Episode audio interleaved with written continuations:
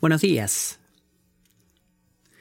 La escritura de hoy es el libro de Miqueas, capítulo 7, versículos 1 al 7. Ay de mí, porque soy como los recogedores de frutos de verano, como los rebuscadores en la vendimia. No hay racimo de uvas que comer, ni higo temprano que tanto deseo. Ha desaparecido el bondadoso de la tierra, y no hay ninguno recto entre los hombres. Todos acechan para derramar sangre, unos a otros se echan la red. Para el mal las dos manos son diestras. El príncipe pide y también el juez una recompensa. El grande habla de lo que desea su alma y juntos lo traman. El mejor de ellos es como un zarzal y el más recto como un seto de espinos. El día que pongas tus centinelas, tu castigo llegará. Entonces será su confusión. No se fíen del vecino, ni confíen en el amigo. De la que reposa en tu seno, guarda tus labios. Porque el hijo trata con desdén al padre, la hija se levanta contra la madre, y la nuera contra su suegra. Los enemigos del hombre son los de su propia casa. Pero yo pondré mis ojos en el Señor. Esperaré en el Dios de mi salvación. Mi Dios me oirá. Esta es la palabra del Señor. Amigos, tengo una relación de amor y odio al mirar las noticias, mirar las noticias. ¿Algunos de ustedes tienen ese tipo de emociones, esas relaciones de amor y odio de mirar las noticias? Amo mirar las noticias porque disfruto del poder entender y analizar y pensar uh, los eventos en el presente. Me gusta ser como esa gente y me gusta saber lo que está pasando en Washington, París, Hong Kong. Y ver una copia rígida o una copia dura de papel, una copia dura, ¿verdad?, del periódico, ha sido parte de mi rutina desde que era un niño, un jovencito. Amo de que mis padres sean miembros de este cuerpo y amaba cuando mi papá llegaba a casa y estábamos en, en las noticias y, eh, eh, perdón, en la mesa cenando y me decía, hijo, comparte alguna de las noticias o las cosas que has aprendido con las noticias de hoy. Y yo tratando de impresionarlo a él. Era una disciplina que nos ayudaba a abrir nuestros ojos a la realidad y estoy tan agradecido de ver eso, de que aprendí con mis padres que el mundo era mucho más grande de lo que, que yo, iba mucho más allá que mí, mi familia. Es como el mismo hábito que le quiero transmitir a mis hijos hoy en día también, porque quiero que ellos sepan que cada una de nuestras pequeñas historias son parte de una historia mucho más grande de todo lo que Dios está haciendo en el mundo. Así que me gustan las noticias por alguna de esas razones, pero les puedo dar tantas razones por qué no me gustan las noticias. Un miembro de nuestro grupo de comunidad, nuestro grupo pequeño, uno de mis amigos, lo dijo muy bien la semana pasada. Ella dijo, no estoy segura que el hombre ha, sido... ha sido preparado para acumular y llevar todos los sufrimientos del mundo sobre él. Y esa fue una gran percepción y creo que ella está en lo correcto. Nuestra, nuestra capacidad emocional no puede sufrir todo lo que está mal, todo de una sola vez, todo el tiempo. Eh, para hacerlo más difícil, seamos honestos, ¿qué es lo que hace la, la mayoría de las noticias en, en, la, en qué se enfocan más? Está, en que todo está corrompido y arruinado por el pecado problemas, escándalos, asesinatos, peligros. ¿Cuándo fue la última vez que abriste las noticias y dijiste, bueno, que la tapa del diario dice, wow, que un gran día para vivir acá en Richmond, ¿verdad? No, no le dice eso. Y agreguemos a esa verdad de que hay tanto en nuestras noticias el día de hoy, tenemos tanto acceso a las noticias, incluso podemos llamarlos noticias, son reportadas con un, cierto, con un cierto grado de indignación. Algo está mal y no debería ser así, es culpa de alguien más, alguien necesita ser despedido eh, y se debe hacer justicia. Y nos preguntamos si con todo ese concepto de lo que es las noticias, y lo vemos con un poco de ansiedad y empezamos a enojarnos si tenemos una profunda falta de esperanza. Más de un miembro de nuestra iglesia me dijo especialmente en el año 2020 que ellos tenían esta, tuvieron que dejar de ver las noticias porque consistentemente les quitaba el gozo en Jesús. Constantemente hacía eso y a veces quizás tenemos que hacer eso, al menos periódicamente. Los titulares locales y nacionales en los días de Miqueas incluso eran más tristes que lo que son en nuestros días. Los titulares eran así como algo así, Siria está en camino. Babilonia se acerca también. El juicio inevitable. Ese es Miqueas. El exilio era eminente debido al adulterio espiritual y la injusticia social en Israel, y la tierra estaba llena de maldades, donde sea que Miqueas miraba, la falta de Dios abundaba y creo que te puedes relacionar con eso. Se siente tu mundo de esa manera. Lo sientes así. Quizás tu familia, quizás la nación, o tu lugar de trabajo, o la escuela. Esa falta de Dios donde sea que mires. La primera mitad de Miqueas 7 clama o suplica y nos trae una importante pregunta, ¿cómo vivimos nosotros como el pueblo de Dios en una sociedad sin Dios? ¿Cómo deberíamos vivir como el pueblo de Dios en una sociedad sin Dios? ¿Puede cualquier cosa mantenernos de, de perder nuestras esperanzas, de que nos sentimos con manos vacías y rodeados de la maldad, de la maldad. ¿Qué es lo que hacemos? Tratamos de pretender de que el mundo no es un lugar tan malo después de todo. Tratamos de formar una burbuja cristiana en donde nos podamos meter adentro y protegernos de todo eso y tratar de crear el cielo en la tierra. Amigos, Miqueas 7 nos surge a buscar una respuesta mucho mejor y esa es, esta es la respuesta podemos dejar que la infidelidad de los hombres nos lleve a los brazos de un Dios fiel. Y es así como respondemos. Dejamos que la infidelidad de los hombres nos lleve a los, a los brazos de un Dios fiel. Miqueas no era ignorante en este capítulo, estaba completamente informado, estaba completamente al tanto de toda la maldad que estaba a su alrededor, pero él no sucumbe a la desesperación o a la amargura. Es impactante eso. ¿Por qué no lo hace? Bueno, por lo que acabo de decir. La infidelidad de los hombres empujó a Miqueas y lo movió a Miqueas hacia los brazos de un Dios fiel.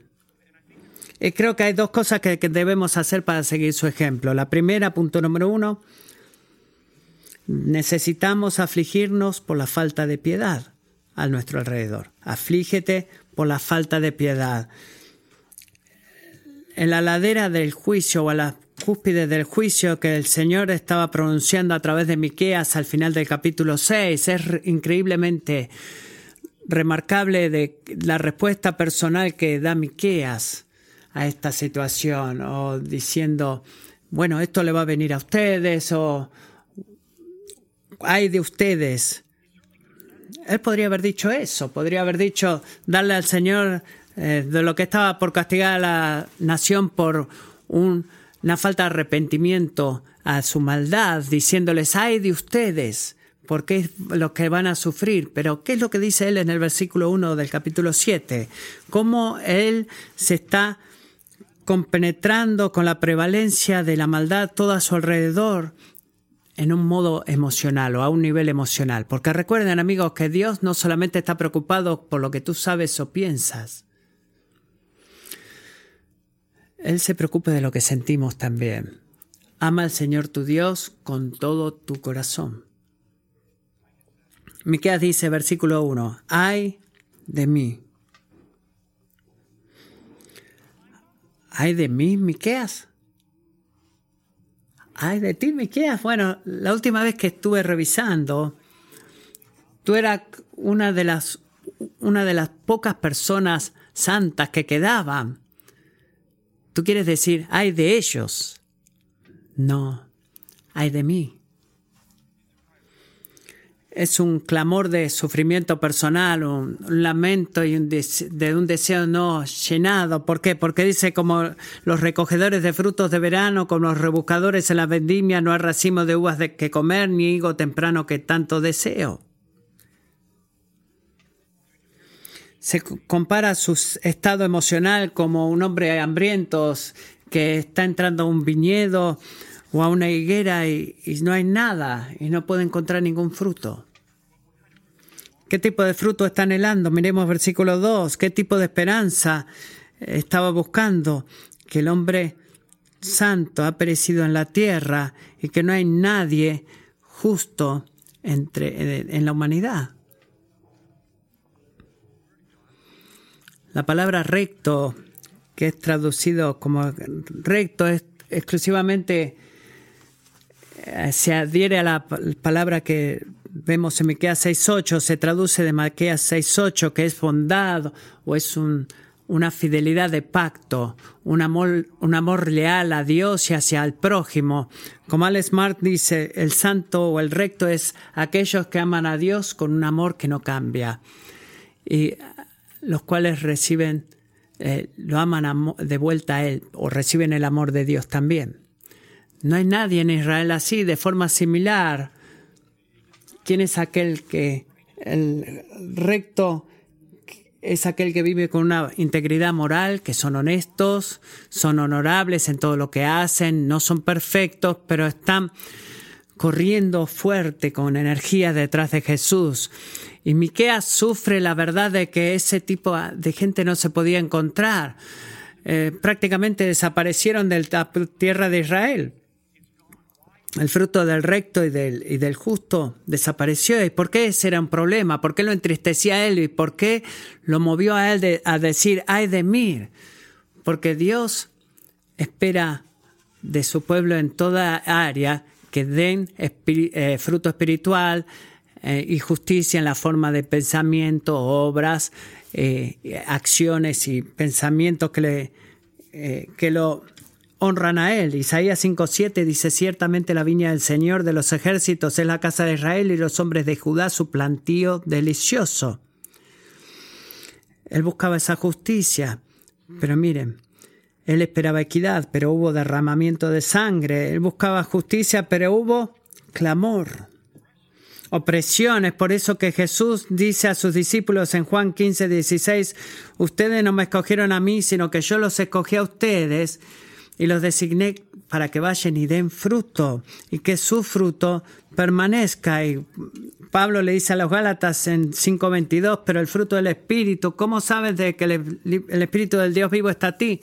Bueno, eh, el fruto del Espíritu es amor, gozo, paz, paciencia, benignidad, bondad, fidelidad, mansedumbre, dominio propio. Ahí sabes que tienes al Espíritu de Dios viviendo dentro de ti cuando experimentas todo esto.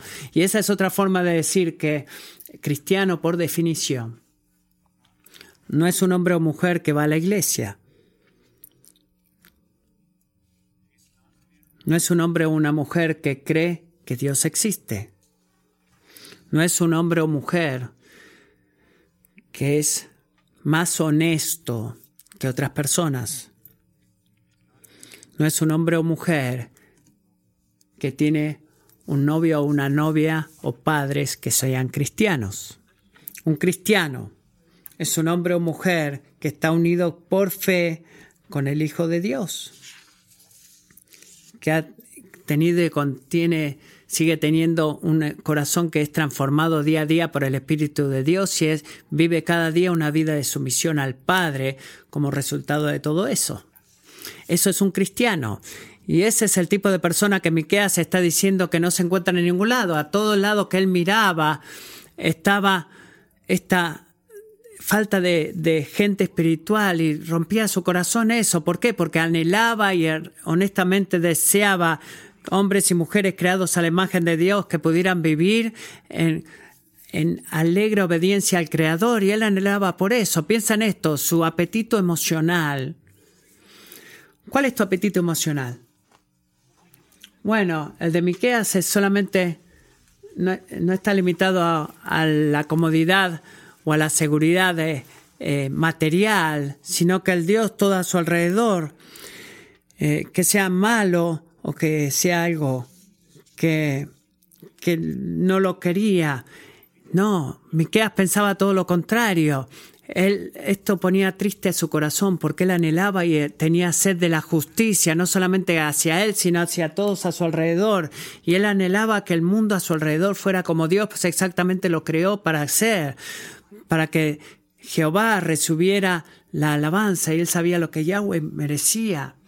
Y seamos honestos, es así como tú respondes a la falta de Dios a tu alrededor. ¿Es esa tu respuesta? tú compartes el anhelo del profeta para la santidad en tu casa, en tu comunidad y en nuestra nación.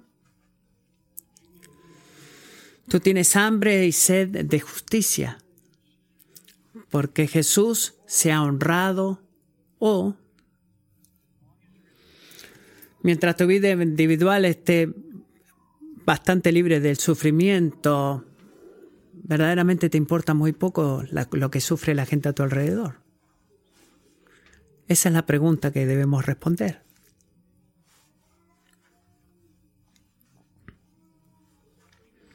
La santidad y pureza de la iglesia, el cuerpo de Cristo, no es mi responsabilidad exclusiva como pastor. Es nuestra responsabilidad colectiva. Es tu responsabilidad, hermano y hermana. Eso es lo que el punto entero de Pablo en 1 Corintios 5 lo leeremos más tarde, cuando él reprende a toda la iglesia local, no solo a los pastores, para que guarden y protejan la santidad la santidad de la iglesia, porque es así como nosotros testificamos a la vida transformadora y poderosa del Evangelio. Y es un, es un tema serio. Pablo sabe que es tan fácil y sigue siendo fácil solamente aparecer un domingo, disfrutar del servicio, irnos a la casa y no tomar o no tener ningún tipo de responsabilidad espiritual sobre nadie a nuestro alrededor y hace ver eso por varias décadas. Es tan fácil. Así que te desafío, amigo, que seamos honestos. Cuando, cuando has visto esto como un privilegio y una responsabilidad? ¿Cuándo fue la última vez que oraste por un miembro de la iglesia? Pidiéndole al Señor que los ayude a pelear por la santidad en algunas áreas de su vida. Quizás necesitas ir más atrás y la oración así no, no comienza a menos que inviertas en una amistad. Porque no, si, si, no empiezas una amistad, no conoces las peleas o las batallas que pueda tener esa persona, porque lo único que vas a hacer es decirle, hola, hola, ¿cómo estás? Eh, Dios te bendiga, ¿verdad? No, tenemos que ir más profundo. Ha habido algo duro en tu semana por lo que puedo orar por ti. Cuando un hermano o hermana en medio nuestro está lidiando con un pecado o cayendo en un pecado, cristiano, cristiana, debería entristecer tu alma. Debería moverte a hablar, a, amarlos persiguiéndolos con amor, hacer todo lo que puedas hacer para ayudarlos a crecer. Seamos una iglesia, Kingsway, que anhela tanto ver a Cristo en la tierra a través de nuestra santidad. Que seamos movidos a orar de la forma que Pablo oró por los filipenses y es mi oración. Y esto pido en oración, que el amor de ustedes abunde aún más y más en conocimiento verdadero y en todo discernimiento a fin de que escojan lo mejor para que sean puros e irreprensibles para el día de Cristo, llenos del fruto de justicia que es por medio de Jesucristo para la gloria y alabanza de Dios. Que esa sea, que eso sea verdad aquí en Kingsway. Y este es el principio. Cuando deseamos lo que Dios desea, siempre vamos a, dolernos por lo que Dios se duele. Tú no deseas, tú no anhelas, tú no estás hambriento y sediento por la justicia en ti, a tu alrededor. Nunca vas a decir como Miqueas cuando ves la prevalencia de la maldad. Nunca vas a decir, ay de mí. vas a decir, bueno, mientras yo pueda pagar los biles y pueda tener buena comida, bendito sea yo. Si la impiedad y la falta de santidad es lo que ves cuando miras a tus compañeros de trabajo, amigos, cónyuge, hijos, mi, punto es, si tú amas lo que Dios ama, debería entristecerte, debería ponerte mal. Y si no lo hace, y tú solamente estás como adormecido a esos sentimientos, puedes asumir que algo más que el amor de Dios y por su pueblo eh, está faltándote porque estás sirviendo al trono de tu corazón. Y Miqueas podía ver esto en los versículos 2 al 4. Miren versículo 2. ¿Cuál es el detalle que se ve acá? Bueno, todos acechan para derramar sangre unos a otros, se echan la red. ¿Qué, qué imagen es esa? Como Leslie Allen dice, la maldad y la autocompasión hacia uno mismo se ha convertido en la cultura y la gente en el tiempo de Miqueas no estaban cayendo en un pecado, no estaban planeando por oportunidades de, tomar ventaja del, de su prójimo. Miren versículo 3. Para el mal las dos manos son diestras. Traducción. ¿Qué tan borrachos o ebrios podemos volvernos? ¿O qué tan, qué tan alucinantes podemos volvernos? ¿Qué tantas eh, explotación sexual o tanto sexo podemos tener en nuestros 20 o cuánto dinero podemos acumular para nosotros mismos. La misma gente, y esto es lo que Miqueas ve y se lamenta, la misma gente a la cual Dios confió una responsabilidad única para sostener la santidad en, la tierra, se está desintegrando. Dice el príncipe pide y también el juez una recompensa, el grande habla de lo que sea su alma y juntos lo traman. Y eso es Miqueas 3. Y en lugar de la comunidad, es ser una fuente de esperanza y ayuda espiritual y motivación espiritual, que para eso fue diseñada, y la lucha por la santidad, ¿de qué se volvió la comunidad? ¿En qué se convirtió la comunidad? Es un sistema de multiplicación de maldad mientras planeaban juntos o tramaban juntos la maldad.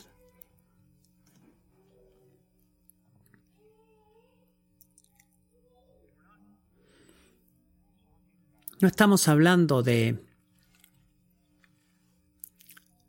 simplemente resbalar hacia un pecado. Israel era muy conocida deliberadamente y repetidamente, pervirtiendo lo que Dios estaba diciendo que era bueno y recto, y es lo que están haciendo. La menor maldad en, el, en su país, miren versículo 4. es como un zarzal o un seto de espinos. Y Miqueas no solamente ve la falta de frutos, sino que ve mucho más allá, sino que ve la, cómo se desparramó en el presente la, apatía y la maldad en Israel, de tal forma que puede lastimar, aplastar. ¿Alguna vez has estado trotando eh, o haciendo hiking y te caíste en, en, unos espinos. No es una experiencia placentera esa, ¿verdad? Pero me, pregunta si, me pregunto si te puedes relacionar con esos sentimientos que Miqueas está teniendo en tu relación, como si tu relación con tu compañero de trabajo se siente así o con tus hijos, quizás con tu cónyuge. Quizás no dices esto en voz alta porque no quieres que te metan en la casa del perro, pero te sientes como que están ahí para atraparte, que, que ese estilo de vida está atrapándote. Y no están a tu favor, están en contra tuyo esos estilos de vida. Y Miqueas concluye estos lamentos recordándole a Israel y a nosotros que Yahweh no va a permitir que el culpable salga libre,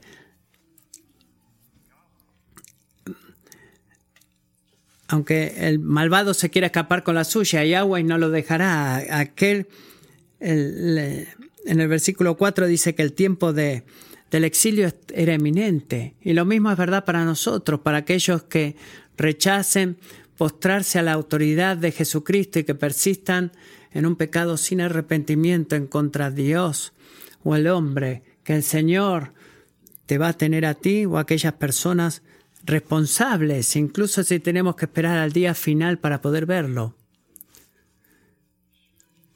Él comparte tu dolor y va a vengar todo lo malo que se hizo o, todo el mal que alguien más hizo. Y es tremendo y es un, una, un confort tan grande de que la maldad no se saldrá con la suya y no será castigada. Es poder tener más esperanza para nosotros también, el final de la historia.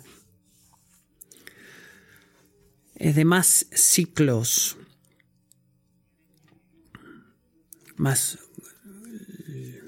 luchas y más el poder de la fuerza de las tinieblas. No, amigos, la historia va a ir a algún lado. Hemos cantado hoy, vamos a cantar más tarde sobre eso. Nos, nos lamentamos con esperanza, pero sí, todos nos seguimos lamentando, porque una respuesta bíblica hacia la maldad a tu alrededor comienza con un clamor de lamento hacia Dios, y es el primer paso. Punto número dos. No nos detenemos ahí. Comienza con afligirnos por la falta de piedad y esperamos en el Dios de nuestra salvación. Espera en el Dios de nuestra salvación. Cuando el mundo se siente tan tan oscuro y malvado y tan de tanto, da tanto miedo. Eh, pero el cuidado de, estamos al cuidado de personas este, que no nos quieren y los miembros de la iglesia es algo increíble, es un regalo increíble, pero en los días de Miqueas incluso todas esas bendiciones fueron sacadas de ellos, de personas que te cuidan con bien y que te aman, personas en las que queremos confiar y podríamos confiar se muestran tan infieles como cualquier otro. Miren versículo 5, no se fíen del vecino. Versículo 6, ¿por qué? Porque el hijo trata con desdén al padre y los enemigos del hombre son los de su propia casa. Y creo que aquí ustedes saben cómo se siente eso la esposa que pensabas en la que podías confiar, o el hijo en el que podía, creías poder confiar, que nunca iba a correr, el amigo que tú pensabas que nunca te, te abandonaría o te traicionaría. Versículos 5 y 6 describen una situación en donde las relaciones deberían, que deberían asegurarnos nuestra nuestra tranquilidad de nuestra vida se rompieron completamente, se rompieron en la sociedad, amigos, eh, vecinos, en la familia, padres, hijos. Y simplemente digo, como Miqueas, que la apatía del pecado es increíblemente grande y dolorosa cuando se acerca a nuestra casa. Saben de lo que estoy hablando, ¿verdad? Así que Ahora que sentimos el peso de todo eso, ¿qué vamos a hacer cuando no se puede encontrar la santidad en ningún lado y la gente que tú pensabas que podías confiar se volvió contra ti? ¿Qué es lo que hace el pueblo de Dios? ¿Qué es lo que hizo Miqueas? Miren versículo 6. Esto es lo que hacemos. Dejamos que, que la infidelidad de los hombres nos lleva a los brazos de un Dios fiel. Versículo 7 que dice Miqueas, pero yo pondré mis ojos en el Señor, esperaré en el Dios de mi salvación, mi Dios me oirá. Es así como el pueblo de Dios responde a un mundo lleno de impiedad. Y tanto más cuando ese mundo está tan cerca tuyo. Lo resumo en cuatro palabras.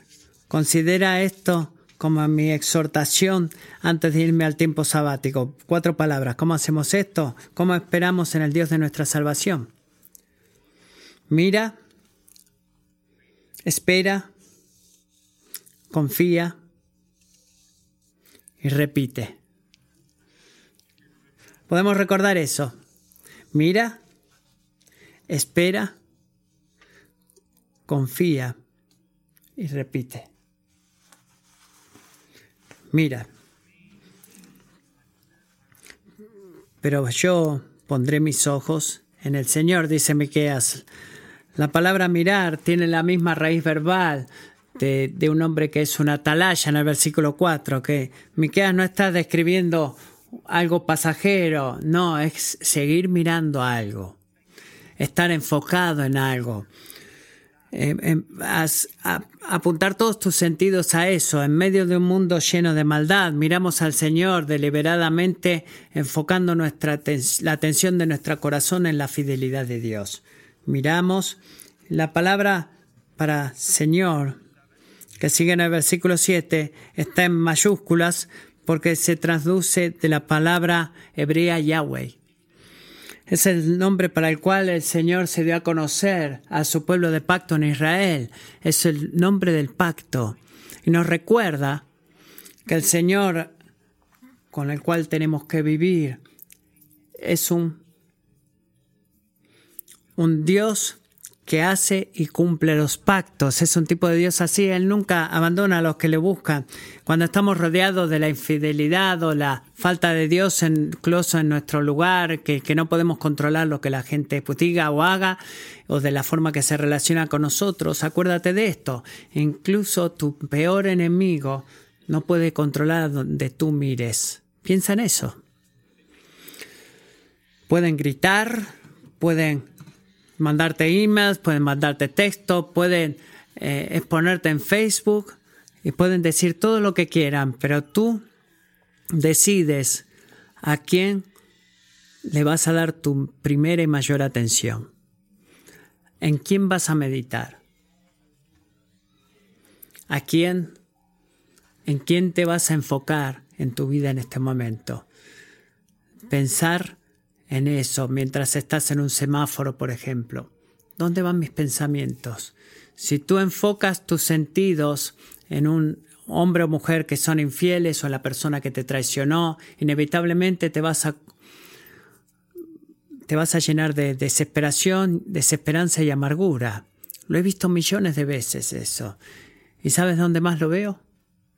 En mí mismo.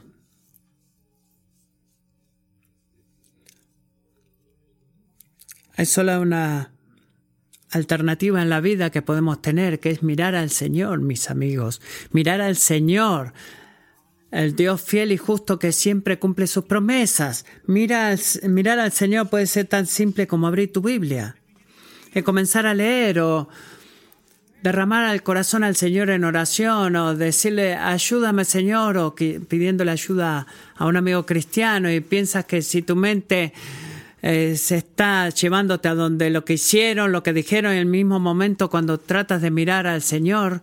Eh, todo el mundo experimentamos eso, ¿verdad? Bueno, entonces, de forma muy práctica, trata de escribir las escrituras. O escribe tus oraciones. O ora con alguien más. O haz lo que muchas veces yo tengo que hacer, cantar con una canción de alabanzas para que yo simplemente pueda ser guiado espiritualmente.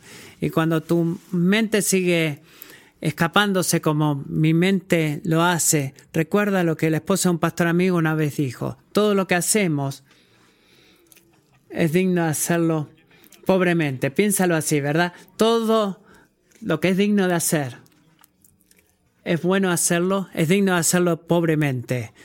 En otras palabras, el luchar al mirar al Señor es infinitamente preferible a no mirar al Señor para nada, ¿verdad? Así que, ¿qué quiere decir eso? Debemos seguir luchando y seguir mirando y no dejar de volvernos a Él y seguir peleando porque el Espíritu Santo nos va a ayudar a caminar, en mirar al Señor. Salmo 123, 1 y 2.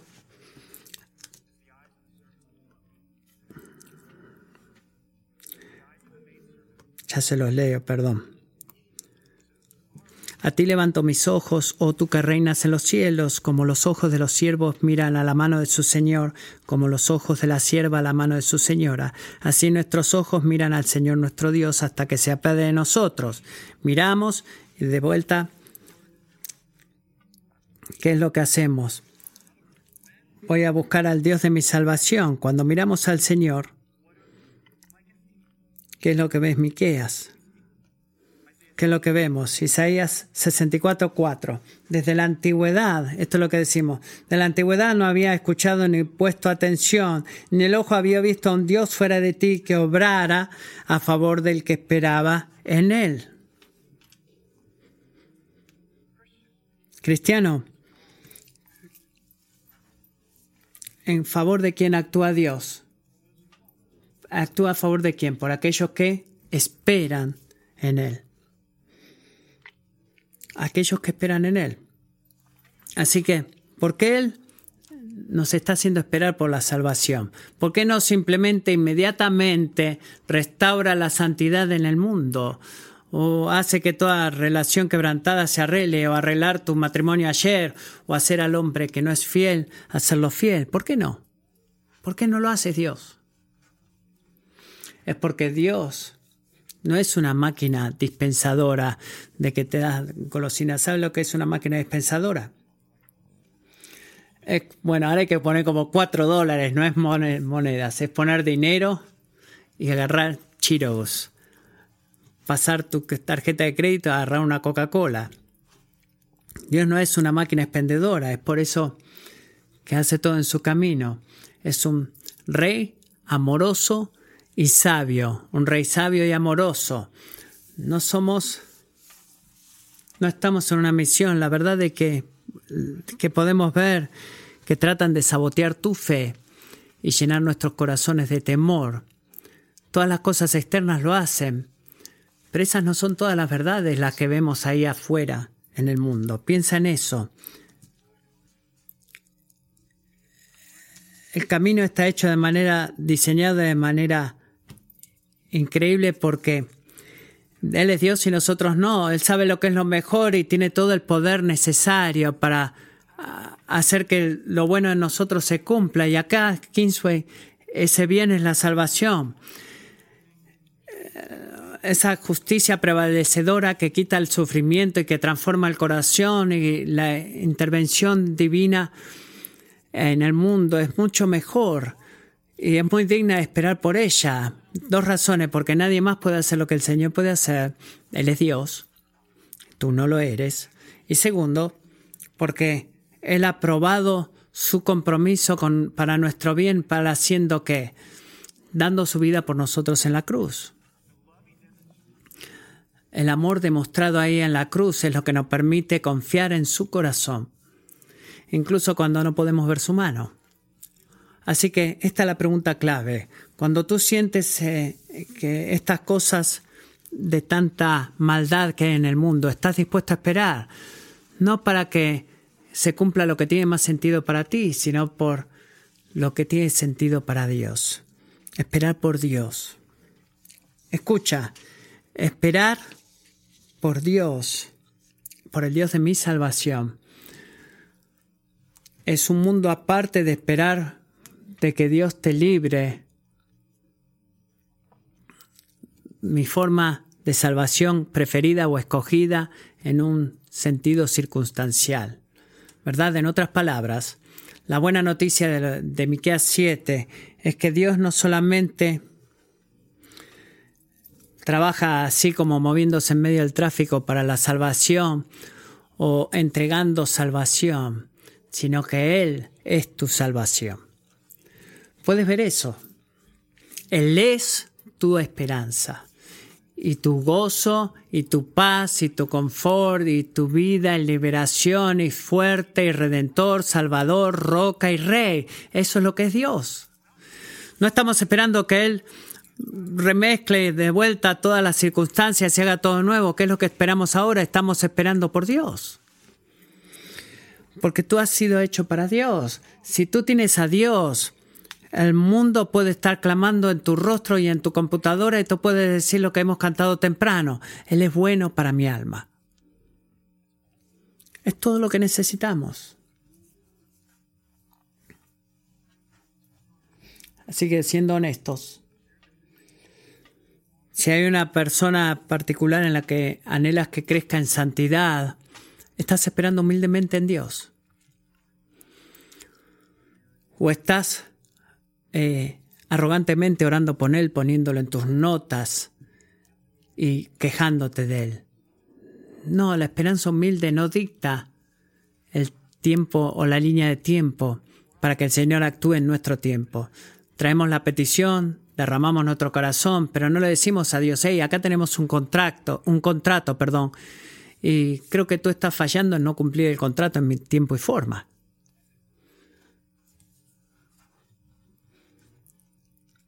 Necesitamos rechazar la, la pasividad espiritual, la pereza o la resignación, porque eso no es fe, pero también recordar que ¿Qué es lo básico acá? Que solo Dios puede hacer al hombre falto de fe lleno de fe, al que es infiel, fiel, o convertir a los pecadores en santos. ¿Puedes hacer tú algo de eso? No, la verdad que no. Todas las buenas cosas vienen de Él, el Padre de la Luz, como dice Santiago 1.17. No, no da la espalda a la luz. Solamente Dios puede construir un matrimonio fuerte para ti, o una iglesia saludable, o una amistad duradera o el amor de los hijos a los padres, miramos al Señor y esperamos en anticipación de que Dios sobre salvación para nuestro bien en su gloria. Salmos 62, 5, alma mía, espera en silencio solamente en Dios, pues de Él viene mi esperanza, solo Él es mi roca, mi salvación, mi refugio, nunca seré sacudido. Miramos, esperamos y cuál es la última, confiamos. Terminamos con esto.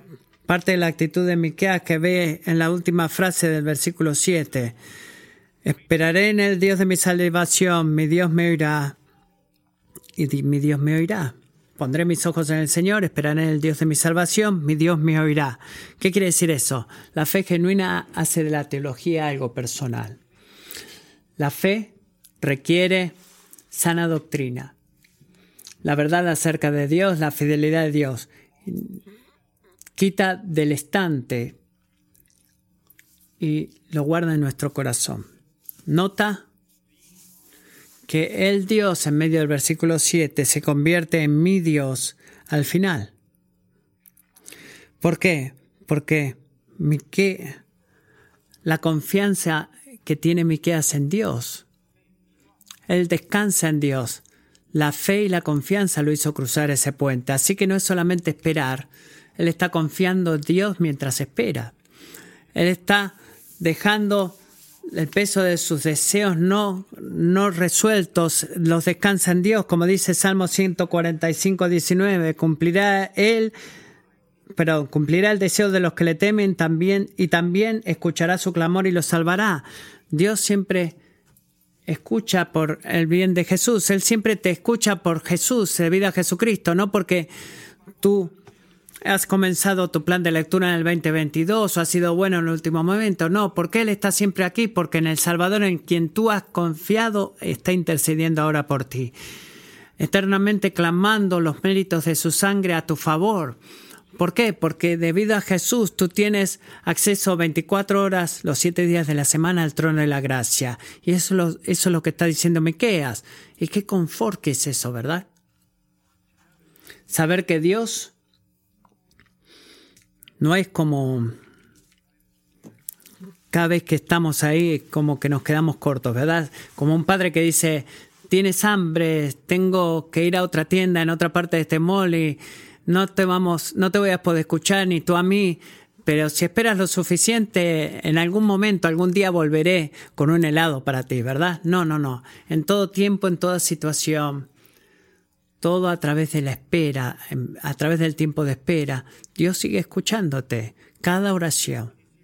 Y está escuchando, eh, y Él está escuchando con una promesa que fue sellada con sangre y la promesa de que va a actuar. Así que miramos, esperamos y escuchamos y, después repetimos. ¿En qué paso estás vos? ¿En el paso uno o en el tres? No es un modelo para la vida cristiana, cómo nos relacionamos con el Señor una y otra vez. ¿Por qué? Porque incluso en medio de la santidad, eh, incluso la gente santa en algún momento, perdón, te defraudará. Escucha eso de parte de tu pastor. No son el Mesías, las personas santas no son el Mesías, no son las personas que no cambian, son pecadores y débiles como ti, necesitan un Salvador como tú. En otras palabras, hay un pecado crítico en el cual no invertimos nuestra confianza incluso en los barrios santos o con los amigos santos, cónyuges, hijos, pastores, ¿en quién confiamos? Confiamos en el Señor en medio de todo eso. Seguimos mirando y esperando y confiando hasta que Él haga todas las cosas nuevas. Creo que esa es una fantástica descripción de la vida cristiana. ¿Cómo es la vida cristiana? Bueno, te voy a decir, hay tres cosas y después una cuarta. Mirar, esperar, confiar y repetir. Ver, mirar, eh, perdón, mirar, esperar y repetir. Ya sea de que las naciones a tu alrededor sean malas o que esa mala noticia está durmiendo en la cama contigo. No pretendimos, no pretendemos que todo eso está bien. No creamos una burbuja para nuestros hijos, eh, para ponerlos ahí adentro y protegerlos de todo lo malo y hacerlos creer que no existe nada malo ahí afuera. No, no. ¿Qué es lo que hacemos, Kingsway? Permitimos que la infidelidad de los hombres nos lleve corriendo a los brazos de un Dios fiel. Otra vez, una y otra vez y otra vez. Pidámosle a Dios que nos ayude en eso. Padre Celestial, no toma mucho trabajo poder reconocer que este mundo está lleno de impiedad. Incluso en nuestros propios corazones son, se puede ver esa impiedad. Y oro en respuesta a eso que podamos seguir el ejemplo de nuestro hermano Miqueas, de la forma que tú lo has guiado a él con tanta gracia.